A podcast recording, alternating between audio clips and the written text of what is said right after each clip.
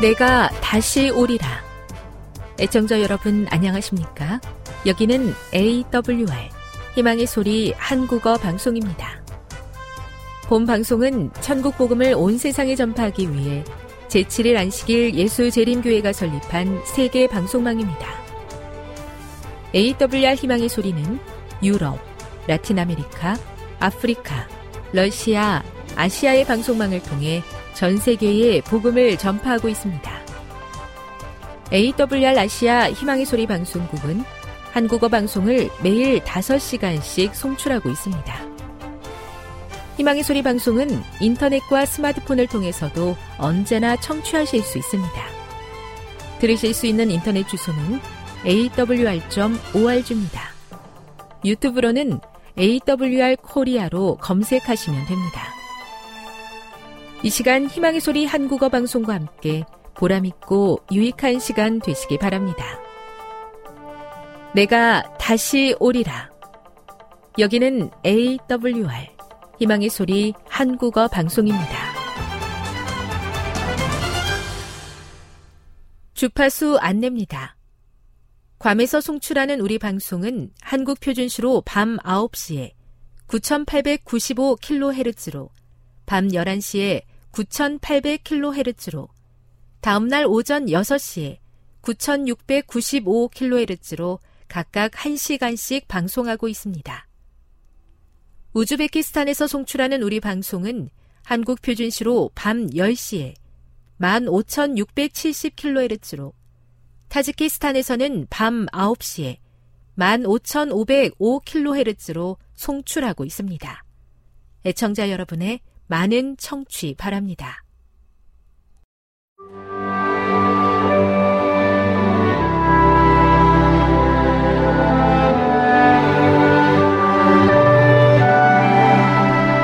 읽어주는 교과 넷째 날 5월 25일 수요일 가족을 이루는 축복 야곱에게 있어 도망하여 살던 때의 마지막 7년은 고통의 시간이었다. 하지만 그때는 가장 생산적인 시기이기도 했다. 야곱은 그 기간 동안 훗날 하나님의 백성의 조상이 될 12명의 자녀 중 11명을 낳게 된다. 이 부분은 야곱의 이야기에 있어 핵심이며 하나님께서 그의 태를 여셨다는 핵심 문구로 시작되고 끝을 맺는다. 그 표현은 레아와 라헬을 가리켜 하신 말씀이었다. 이 표현 후에는 항상 출생 이야기가 이어졌는데 이는 이 출생이 하나님의 기적적인 개입의 결과임을 보여준다. 창세기 29장 30일에서 30장 22절을 읽어보라. 여기에서 일어나는 일들을 오늘을 살아가는 우리는 어떻게 이해해야 하는가?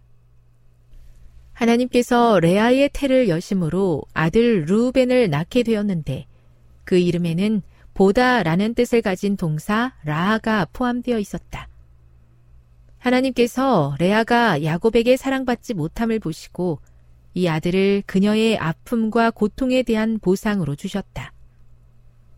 다음으로 그녀는 듣다라는 뜻을 가진 샤마라는 동사가 포함된 시무온이라는 이름을 둘째 아들에게 주었다. 레아는 하나님께서 하갈의 고통을 들으셨던 것처럼 자기의 깊은 아픔을 들으시고 자비를 베푸사 아들을 주셨다고 믿었다. 레아가 자신의 마지막 아들을 낳게 되었을 때 그 아들에게 찬송이라는 뜻을 가진 유다라는 이름을 주었다. 레아는 더 이상 그녀의 아픔이나 축복을 언급하지 않는다. 그녀는 그저 하나님께 집중하여 자기에게 베풀어 주신 하나님의 은혜에 감사한다. 이상하게도 레아가 더 이상 아이를 낳지 못하게 되었을 때 비로소 하나님께서 라헬을 생각하시고 그녀의 태를 열어주신다.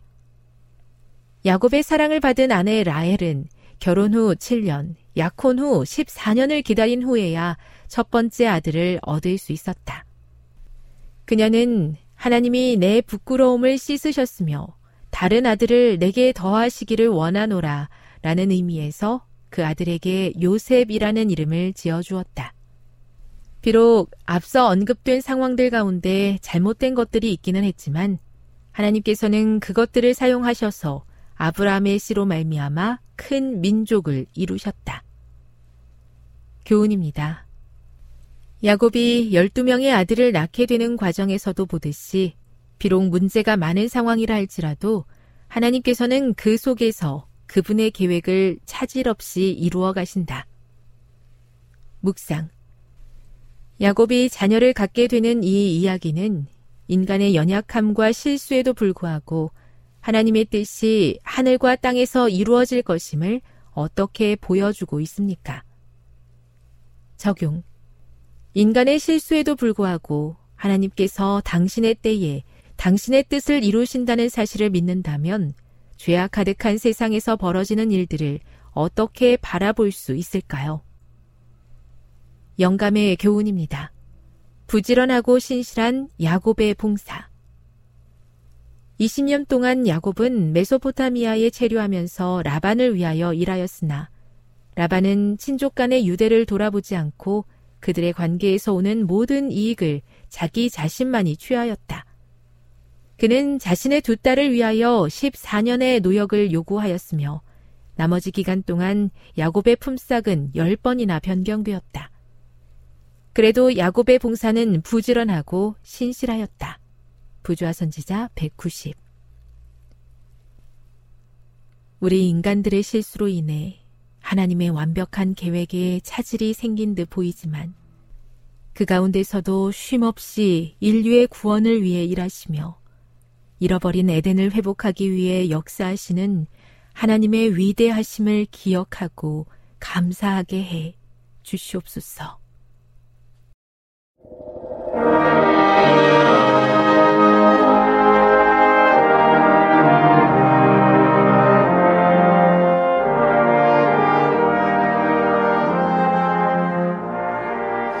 성도 여러분 안녕하십니까?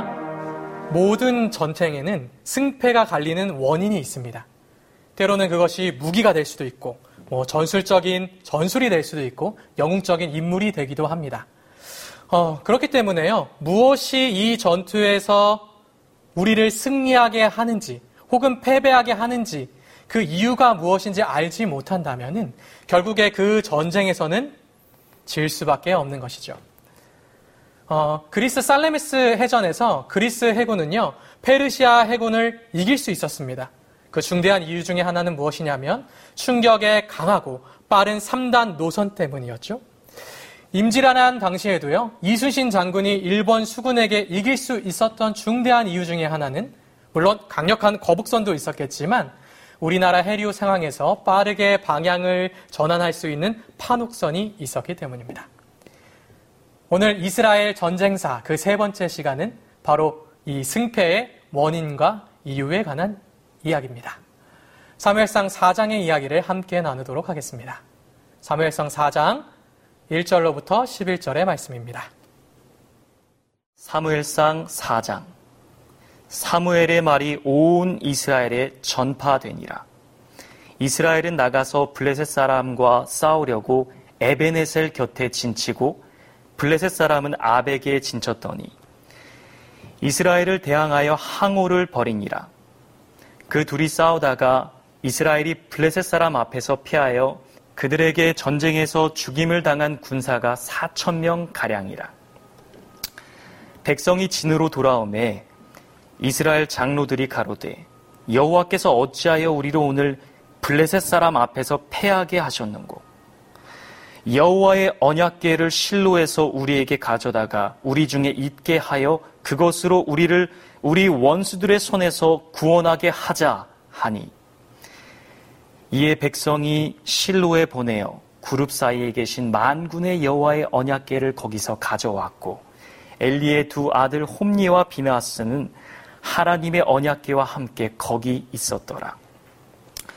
여호와의 언약궤가 진에 들어올 때 온 이스라엘이 큰 소리로 외침에 땅이 울린지라. 블레셋 사람이 그 외치는 소리를 듣고 가로되 히브리 진에서 큰 소리로 외침은 어찌미뇨 하다가 여호와의 괴가 진에 들어온 줄을 깨달은지라.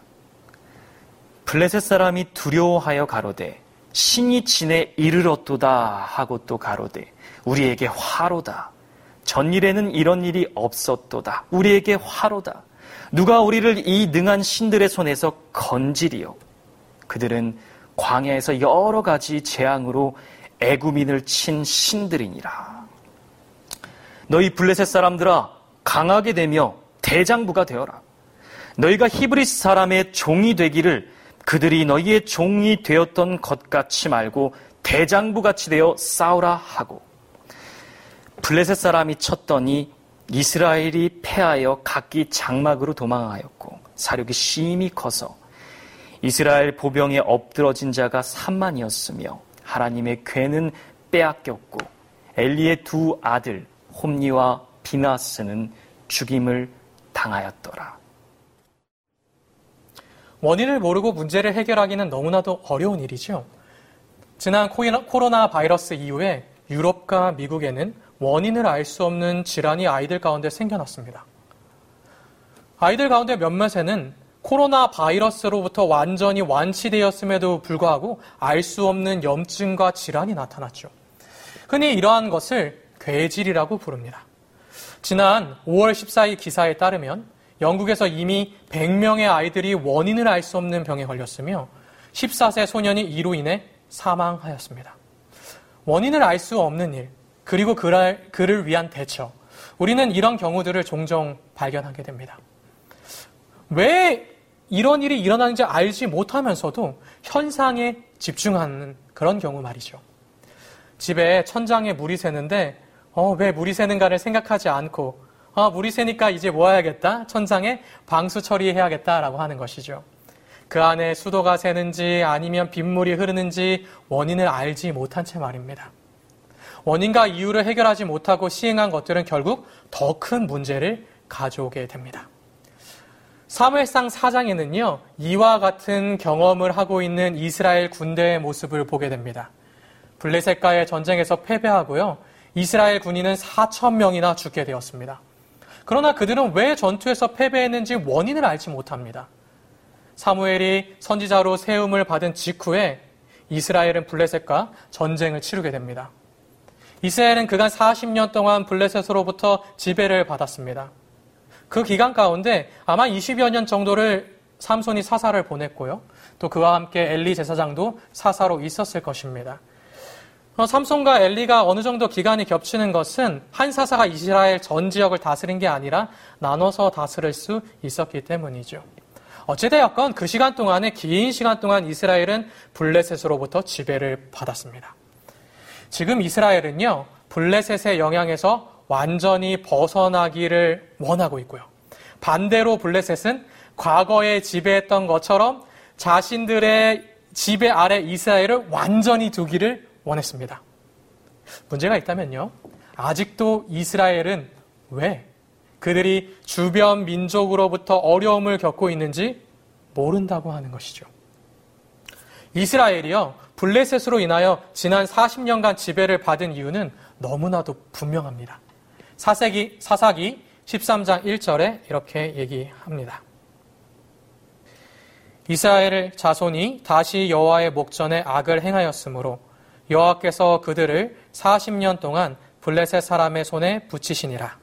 사사기 15장 20절 블레셋 사람의 때에 삼손이 이스라엘 사사로 20년을 지나였더라. 이스라엘이 이방 민족과의 전쟁에서 승리할 수 있는 이유, 그리고 그 약속의 땅에서 잘 살 수 있는 이유와 방법은 오직 한 가지입니다. 그 땅으로 인도하신 하나님 여호와를 경외하고 그분만 섬긴다면 그 땅에서 복을 받을 것입니다. 신명기 28장에 분명히 그렇게 말씀하셨습니다. 28장 1절과 2절에 말씀을 순종하면 이 모든 복이 내게 임하여 내게 미치리라. 그렇지만 반대로의 경우에면 어떨까요? 하나님께 순종하지 않고 그분의 명령을 따르지 않는다면 그들은 당연히 어려움을 겪을 수밖에 없는 것입니다. 신명기 28장 똑같이 이렇게 말하죠. 15, 15절, 16절.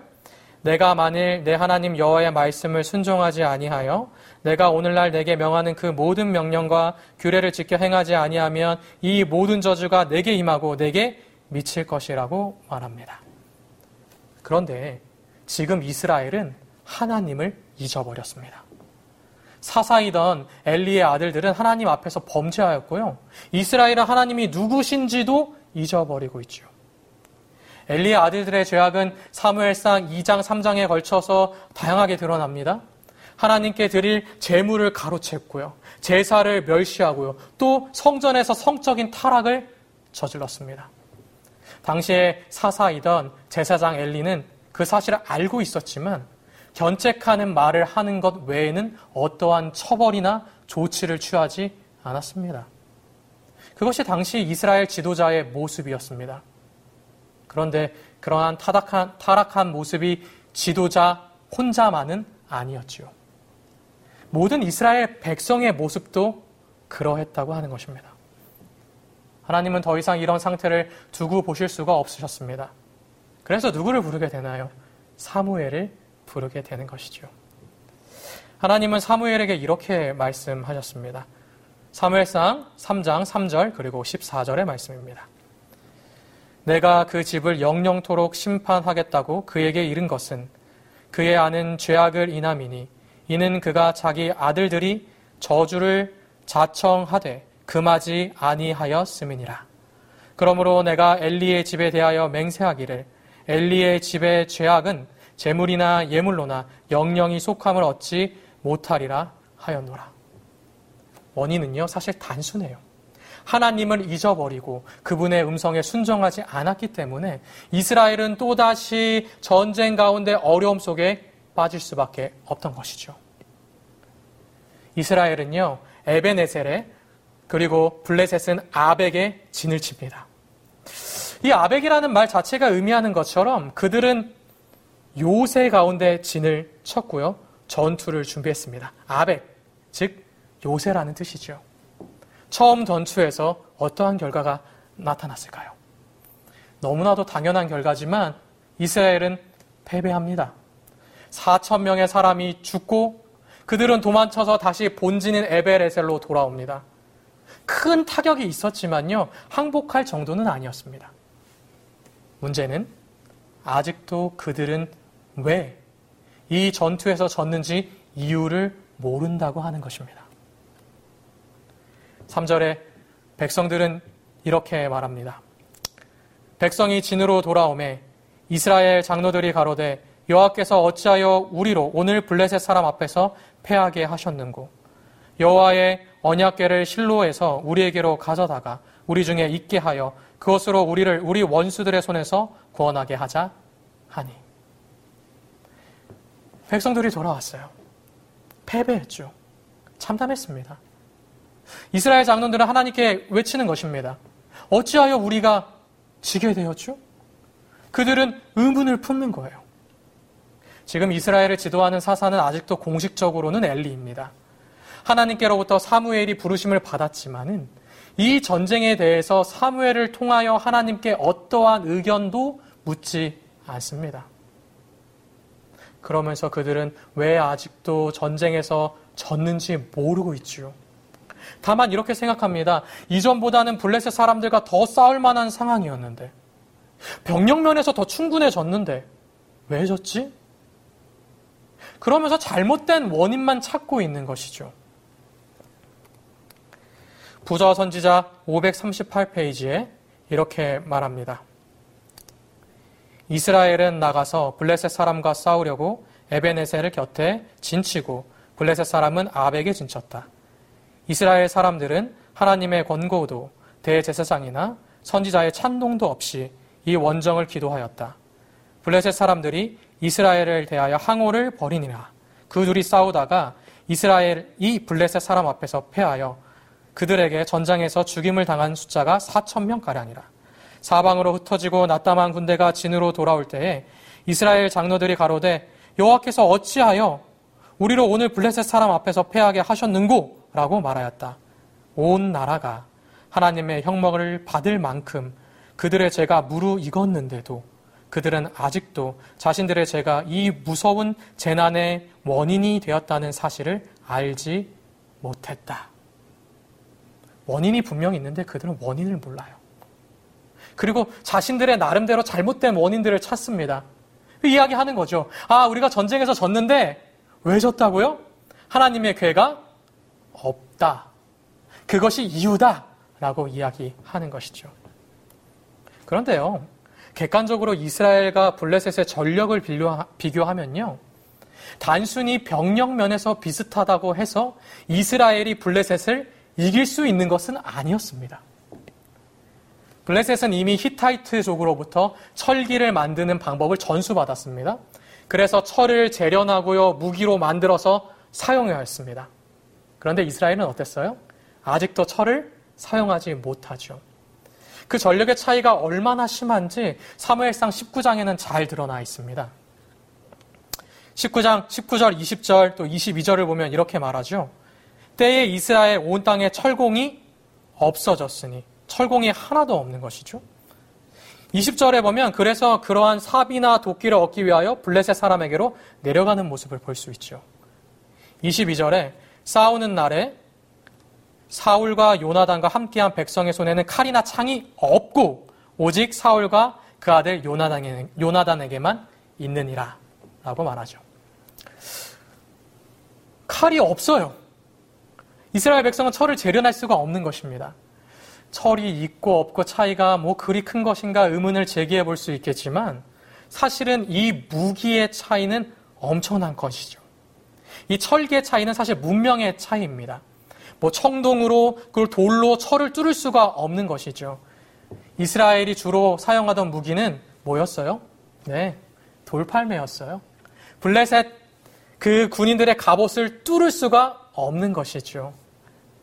무게 차이는 엄청난 결과로 이어집니다. 어, 제레미 다이몬드가 쓴 총균세라는 책을 보면 엄청났던 인카, 인카 문명이 단 200명의 스페인 용병단에게 점령당하고 문명 자체가 사라지는 내용을 발견하게 되죠. 한 전투에서는요, 하루에 만 명 가까이 되는 인카 군인들이 죽임을 당하게 되는데 그것은 우리가 흔히 생각하는 총 때문이 아니라 바로 새로 된 칼 때문이었습니다.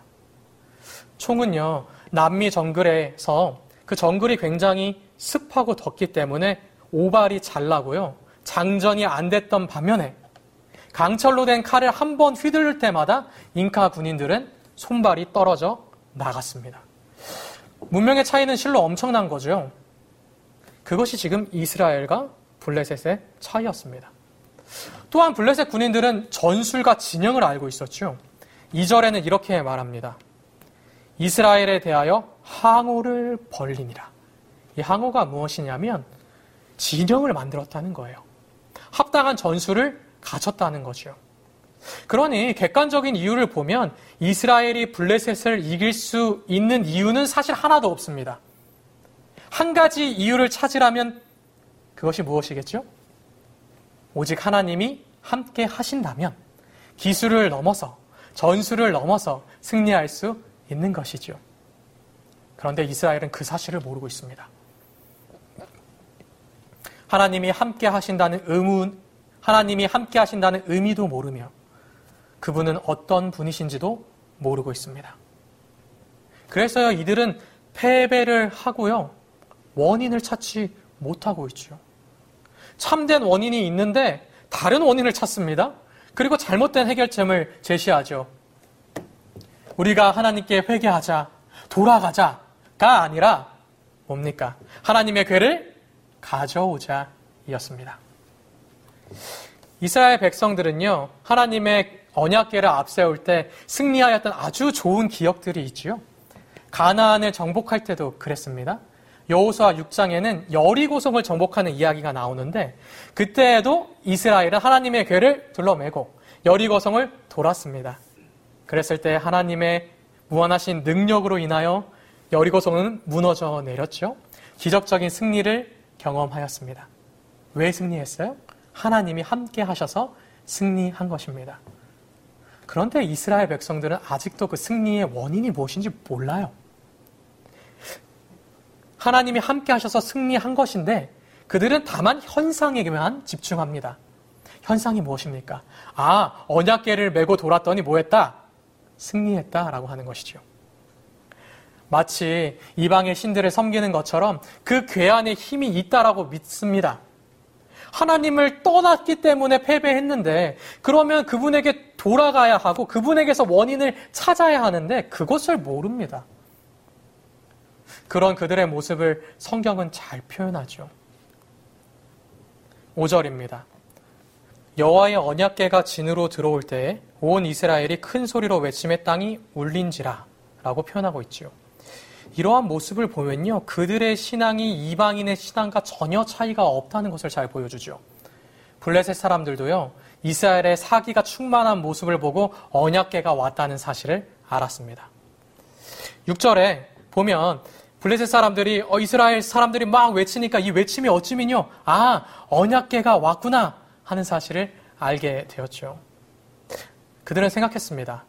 아, 만약에 하나님의 언약계가 와서 하나님의 능력이 그들 이스라엘 진영에 이르렀다면 이 전쟁은 굉장히 어려운 전쟁이 될 것이다.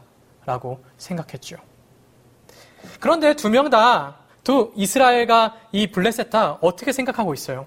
하나님의 언약계 안에 마치 하나님이 계신 것처럼 생각하고 있죠. 블레셋은 이렇게 소리칩니다. 7절과 8절에 화가 이르렀다라고 말합니다. 어, 전에는 이런 화가 없었다라고 말하죠. 어, 이 능한 신들을 손에서 누가 우리를 구할까? 이렇게 얘기를 합니다. 하나님은 분명 이방 신들과 비교할 수 없는 유일하신 분이십니다. 그분은 무한한 능력으로 이 전쟁을 승리하게 하실 수 있으십니다. 그러나 지금 이스라엘과 함께하는 것은 하나님의 괴이지 하나님이 아니었습니다. 그들은 회개하고 돌이켜 하나님께로 돌아가기만 한다면 그러면 전쟁에서 승리할 수도 있었어요. 그러나 그것은 없었습니다. 패배의 원인은 전혀 해결되지 않았습니다. 그들은 하나님께 돌아가지 않았어요. 그런데도 이스라엘 백성들은 뭐가 충만했어요? 사기가 충만하였습니다. 그리고 모든 것이 다 되었다라고 생각했습니다. 결과는 어땠을까요? 그날에 이스라엘 군인들이 3만 명이 죽었습니다. 하나님의 괴는 빼앗겼습니다. 엘리의 두 아들 홈니와 비누아스도 죽었습니다. 그리고 이스라엘은 다시 군대를 정비하여 싸우기 위해서 진으로 돌아온 것이 아니라 많은 군사들은 각각 도망쳐서 집으로 살기 위해 돌아갔습니다. 전쟁에서 완벽한 패배였습니다.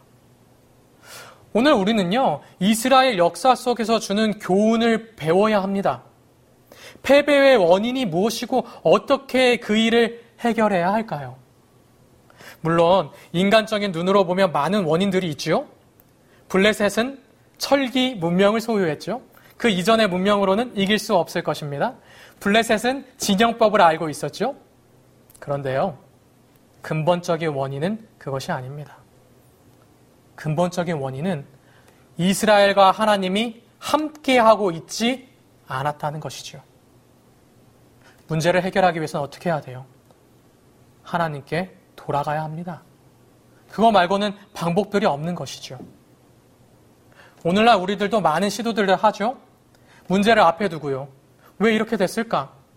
인간적인 잘못은 무엇일까? 서로에 대해서 돌아봅니다. 그리고 해결책을 제시하죠. 아, 우리 교회가 이번에 어려웠던 이유는 교회 건물 때문이야. 그러니 좀 리모델링을 하자라고 얘기하죠. 재직들도 좀 교체해보죠. 전도회도 해봅니다.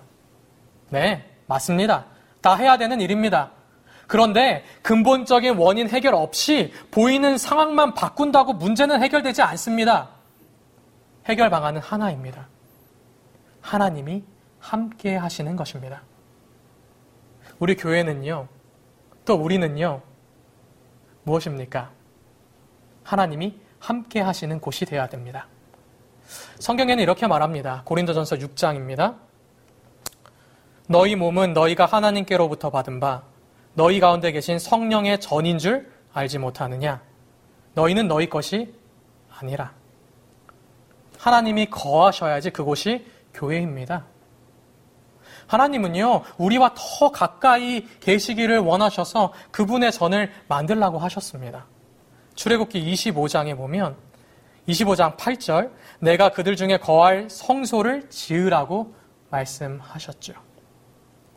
만약 하나님이 우리 가운데 계시다면 문제는 해결될 수 있습니다. 그게요, 세상의 기준으로 볼 때 너무나도 큰 문제고 패배할 수밖에 없는 문제일지라도 하나님이 우리와 함께 하시면 우리는 승리하게 되는 것이죠. 패배에는 원인이 분명히 있습니다. 그럼 우리가 생각할 것은 무엇입니까? 당연하지요. 이것입니다. 과연 내 안에 하나님이 함께 하시는가? 과연 우리 안에 하나님이 함께 하시는가? 바로 그것입니다. 하나님의 교회를 가져다 두었는데, 교회는 번듯하게 지었는데, 전도회는 잘 열었는데, 그곳에 하나님이 계시지 않는다면 원인은 해결되지 않는 것입니다. 하나님이 함께 하셔야 원인은 해결됩니다. 자신을 돌아보며 회개하며 하나님께 나아가기를 원합니다. 그리하였을 때 세상의 조건으로는 조무지 해결할 수 없는 일들도 하나님이 함께 하심으로 해결될 것입니다. 성도 여러분, 오늘 이 시간 하나님께 돌아가시는 저와 성도 여러분이 되기를 간절히 원합니다. 우리 안에, 내 안에 하나님께서 자정하시기를 간절히 기도합니다. 외형적인 형식이나 외형적인 표면이 아니라 우리 마음을 온전히 하나님께 드리는 저와 성도 여러분이 되기를 간절히 바라면서 말씀을 줄이도록 하겠습니다.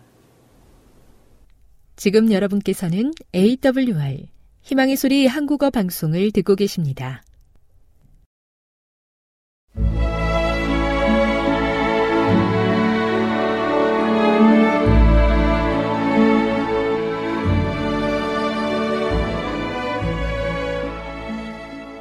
애청자 여러분 안녕하십니까? 명상의 오솔길의 유병숙입니다. 이 시간은 교회를 사랑하시고 돌보시는 하나님의 놀라운 능력의 말씀이 담긴 엘렌지 화이처 교회 증언 1권을 함께 명상해 보겠습니다. 제5장 형식적인 형제들의 반대 한 번은 스토크몬 목사가 설교하고 있을 때 전에 이 이야기에서 언급한 적이 있는 크리스찬 침례교에 속한 브라운 목사가 앞좌석에 앉아서 열렬한 관심으로 그 설교를 듣고 있었다. 그는 크게 감동하였는데 갑자기 얼굴이 죽은 사람처럼 창백해지고 앉아있는 의자에서 비틀거렸다. 마루에 넘어지려는 찰나에 스토크몬 목사가 그의 팔을 붙잡아 의자 뒤에 있는 소파에 눕혔다. 그는 그곳에서 설교가 끝나도록 힘없이 누워 있었다. 그는 일어났지만 얼굴은 여전히 창백했다. 그러나 그 얼굴은 의의 태양 되시는 그리스도께로부터 받은 빛으로 빛나고 있었고, 그는 매우 인상 깊은 간증을 하였다. 그는 하늘에서부터 거룩한 기름 부음을 받은 것처럼 보였다. 그는 평소의 흥분에서 완전히 벗어난 진지한 태도로 말을 느리게 하였다. 이때 그가 엄숙하고 정중한 말로 죄인들과 동료 목사들에게 불신과 편견과 냉랭한 태도를 버리고 고상한 배려와 사람들처럼 거룩한 말씀을 상고하되 그 말씀이 과연 진리인지 확인하기 위하여 성경절을 서로 비교하면서 연구하라고 경고할 때 그의 말에는 새로운 능력이 따랐다.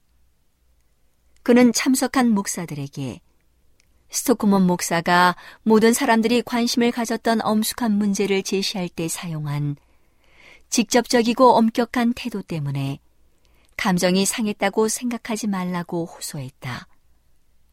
그는 말했다. 우리는 사람들과 접촉하기를 원합니다. 우리는 죄인들이 구원받기에 너무 늦어지기 전에 죄를 깨닫고 진정으로 회개하기를 바랍니다. 그들이 추수할 때가 지나고 여름이 다하였으나 우리는 구원을 얻지 못한다라고 탄식할까 두렵습니다. 목회 사업에 종사하는 형제들은 우리의 화살이 그들을 맞춘다고 말합니다. 그렇다면 그들이 우리와 백성들 사이에서 비켜서서 우리로 하여금 죄인들의 마음에 접촉하게 해주지 않겠습니까? 만일 그들이 스스로를 우리가 겨누는 표적으로 만든다면 그들이 받는 상처에 대하여 불평할 이유가 없습니다. 형제들이여 비켜 서십시오. 그러면 그대들은 화살에 맞지 않을 것입니다.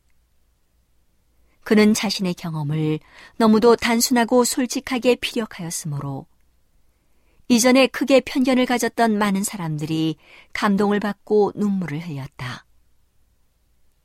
거룩한 찬양의 마음으로 그는 하나님의 말씀을 고문으로 택하였다는 것과 의심이 사라지고 믿음이 확고해졌다는 사실을 담대하게 선언했다. 그는 열렬한 마음으로 동료 목사들과 교인들과 죄인들과 믿지 않는 자들에게 성경을 연구하도록 호소하고 어떤 사람도 무엇이 진리인지 확인하는 그 목적에서 그들을 이탈시키지 못하게 하라고 권면했다. 브라운 목사는 그 당시에도 그 후에도 크리스찬 침례 교회와의 관계를 더 이상 지속하지 않았다. 그럴지라도 그는 그의 교인들에게 크게 존경을 받았다. 설교가 끝나자 하나님의 백성들의 기도를 원하는 자들은 일어서라는 초청이 주어졌다. 그 요청에 수백 명의 사람들이 응하였다. 성령께서 회중들에게 임하였다. 하늘과 땅이 서로 접근하는 것처럼 보였다. 집회는 밤이 늦도록 계속되었다. 젊은이와 노인과 중년을 막론하고 모든 사람이 주님의 능력을 느끼게 되었다. 우리가 여러 길을 따라 집으로 돌아갈 때 하나님을 찬양하는 음성이 한 방향에서 들려오면 마치 거기에 반응이라도 하듯이 다른 방향에서 음성이 들려오고 또 다른 방향에서 들려와서 하나님께 영광을 돌려라. 주님께서 다스리신다라고 외쳤다. 사람들이 입술로 찬양하면서 집으로 돌아갔기 때문에 즐거운 노랫소리가 조용한 밤 공기를 통하여 울려 퍼졌다. 이런 집회에 참석했던 사람들은 가장 흥미로웠던 그 장면들을 언제까지나 잊어버릴 수 없었다. 예수님을 진실하게 사랑하는 사람들은 구주의 오심을 가장 강한 열망으로 바라본 자들의 감정을 이해할 수 있다. 우리가 그분을 만날 것으로 바란 시간은 가까이 왔다. 우리는 엄숙한 마음으로 이 시간을 향하여 접근해 갔다. 진실한 신자들은 찬란한 내세에 그들이 누릴 평안의 전조인 하나님과의 감미로운 교통을 하며 안식하고 있었다. 이 소망과 신뢰를 경험한 사람은 누구든지 그 귀중한 기다림의 시간들을 언제까지나 잊어버릴 수 없었다. 세속적 업무들은 대부분 몇 주일 동안 돌보지 않은 채 버려졌다. 우리는 마치 임종의 침상에서 몇 시간만 있으면 눈을 감고 지상의 장면들을 영원히 보지 않을 사람들처럼 마음속에 있는 모든 사상과 감정을 주의 깊이 살폈다. 그 위대한 사건을 위하여 승천복을 만들지는 않았지만 우리는 그리스도를 만날 수 있는 내적 준비가 갖추어졌다는 내적 증거의 필요를 느끼고 우리의 흰옷은 심령의 순결이며 우리 구주의 속죄의 피로 죄로부터 깨끗해진 품성임을 느꼈다. 오늘은 하나님의 놀라운 능력의 말씀이 담긴 엘렌지 화이처 교회 증언 1권을 함께 명상해 보았습니다. 명상의 오솔길이었습니다.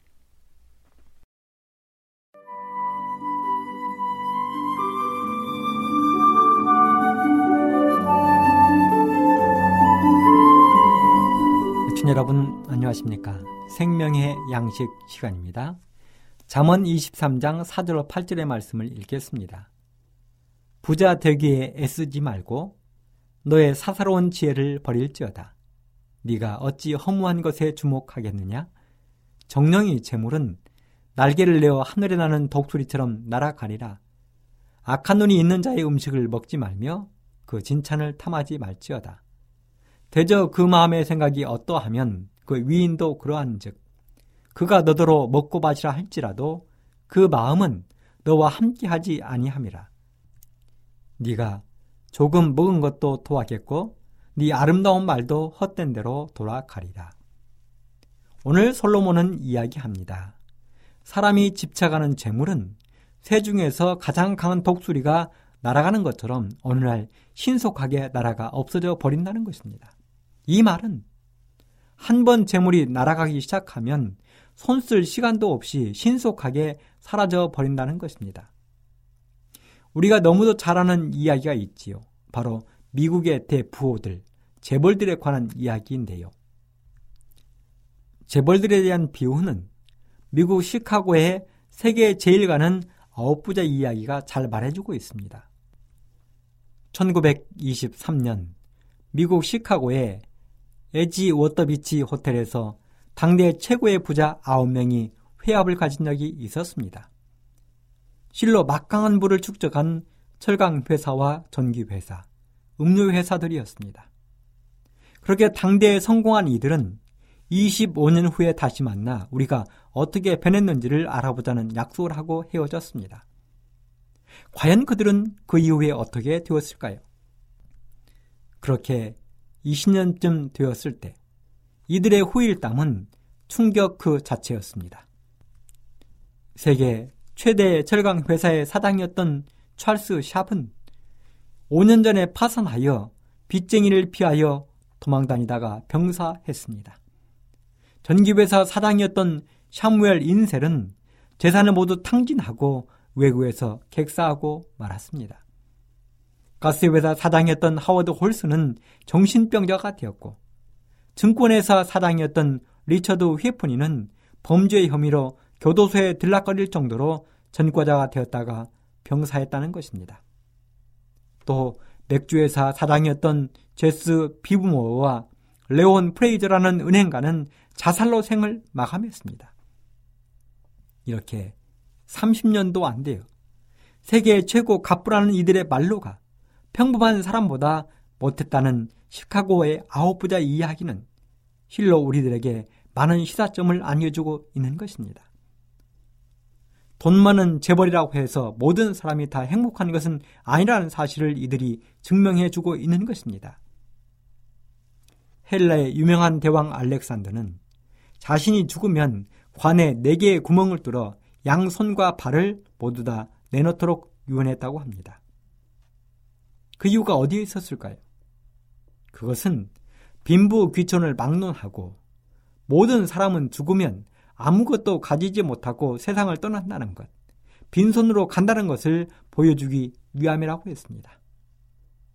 하지만 오늘날 여전히 온 땅의 사람들은 재물을 최고의 가치로 여기면서 재물을 모으기 위하여 수단과 방법을 가리지 않고 있습니다. 자신의 곳간과 배를 불리기 위하여 온갖 노력을 기울이는 것입니다. 이러한 재물들이 얼마나 허무한 것인지를 예수님은 이렇게 성경 속에 말씀하셨습니다. 누가복음 12장 15절로 21절. 저희에게 이르시되 삼가 모든 탐심을 물리치라. 사람의 생명이 그 소유에 넉넉한 데 있지 아니하니라 하시고 또 비유로 저에게 일러 가라사대 한 부자가 그 밭에 소출이 풍성함에 심중에 생각하여 가로되 내가 곡식 쌓아둘 곳이 없으니 어찌할꼬 하고. 또 가로되 내가 이렇게 하리라. 내 곡간을 헐고 더 크게 짓고 내 모든 곡식과 물건을 거기 쌓아두리라. 또 내가 내 영혼에게 이르되 영혼아 여러 해 쓸 물건을 많이 쌓아두었으니 평안히 쉬고 먹고 마시고 즐거워하자 하리라 하되. 하나님은 이르시되 어리석은 자여 오늘 밤에 네 영혼을 도로 찾으리니 그러면 너의 예비한 것이 네 것이 되겠느냐 하셨으니 자기를 위하여 재물을 쌓아두고 하나님께 대하여 부여치 못한 자가 이와 같으니라. 그렇습니다. 사람이 쌓은 재물은 하루아침에 쓸모없게 될 수 있다는 것입니다. 하나님께서 그의 생명을 취하시면 아무리 창고에 곡식이 가득하고 차고 넘쳐도 쓸모없게 된다는 것입니다. 그러면서 하나님이 말씀하셨습니다. 그 재물이 헛되이 사라지지 않고 유용하게 사용되어 참된 재물이 될 수 있다고 말입니다. 그렇다면 그 재물, 참된 재물은 과연 어떤 재물일까요? 어떤 재물이 사라지지 않고 하늘에 쌓이는 재물이 될 수 있을까요? 첫째, 남을 구제하는데 사용되는 재물입니다. 누가복음 12장 33절로 34절에 보면 너희 소유를 팔아 구제하여 낡아지지 아니하는 주머니를 만들라. 곧 하늘에 둔 바 담이 없는 보물이니 거기는 도적도 가까이 하는 일이 없고 좀도 먹는 일이 없느니라. 너희 보물이 있는 곳에는 너희 마음도 있으리라. 그렇습니다. 고통받는 이웃을 위하여 아낌없이 나눠주는 재물은 하늘에 쌓여진다는 것입니다. 우리의 하나님이 얼마나 세심한 분인지를 잘 보여주는 성경 말씀이 있습니다. 마태복음 10장 42절. 또 누구든지 제자의 이름으로 이 소자 중 하나에게 냉수 한 그릇이라도 주는 자는 내가 진실로 너에게 이르노니 그 사람이 결단코 상을 잃지 아니하리라. 그렇습니다. 여러분 지나가는 나그네에게 목마른 나그네에게 물 한 잔 대접하는 것 이것이 얼마나 큰 일이 되겠습니까? 그것이 얼마나 어려운 일이 되겠습니까? 그저 마음만 먹으면 선뜻 할 수 있는 일이 지나가는 나그네에게 물 한 잔 건네는 일일 것입니다. 그런데 주님은 그런 사소한 일까지라도 결코 잊지 않고 기억하시겠다는 것입니다. 그 주님이 마태복음 19장 21절에 보면 자신의 소유를 팔아 가난한 자를 도와주면 하늘에서 보화가 있을 것이라고 이야기했습니다. 시편 112편 9절에 보면 저가 재물을 흩어 빈궁한 자에게 주었으니 그 이가 영원히 있고 그 뿔이 영화로이 들리리로다. 악인은 이를 보고 하나여 이를 갈면서 소멸하리니 악인의 소욕은 멸망하리로다. 이렇게 이야기했습니다. 사랑하는 애청자 여러분, 오늘 여러분들의 주위를 둘러보십시오. 내 이웃이 어떤 형편에 살아가고 있는지를 살펴보십시오. 굶어 병들어가고 있지는 않는지, 입을 것은 넉넉한지, 수위에 떨고 있지는 않는지 살펴보십시오. 매일매일 텔레비전에서 어려운 이웃들을 소개할 때 여러분들에게 들리는 양심의 소리는 어떠한지 되돌아 보십시오. 남을 구제하는 데 사용되는 재물은 분명 하늘에 쌓아두는 훌륭한 재물이 될 수 있습니다. 둘째, 하늘에 쌓아두는 또 다른 재물은 신실하게 하나님께 드려지는 헌물입니다. 사도행전 4장 32절로 35절에 보면 믿는 무리가 한 마음과 한 뜻이 되어 모든 물건을 서로 통용하고 제 재물을 조금이라도 제 것이라 하는 이가 하나도. 사도들이 큰 권능으로 주 예수의 부활을 증거하니 우리가 큰 은혜를 얻어 그 중에 핍절한 사람이 없으니 이는 밭과 집 있는 자는 팔아서 그 판 것의 값을 가져다가 사도들의 발 앞에 두매 저희가 각 사람의 필요를 따라 나누어 주밀러라. 그렇습니다. 우리의 재물이 이렇게 사용될 때 비로소 하나님께 영광이 되고 우리의 재물은 하늘에 쌓여 가는 것입니다. 그렇지 않으면 독수리의 날아감 같이 신속하게 날아가고 멸망은 홀연히 이르겠다는 솔로몬의 오늘의 말씀을 여러분은 다시 한번 마음속에 깊이 생각하는 시간이 되었으면 좋겠습니다. 감사합니다.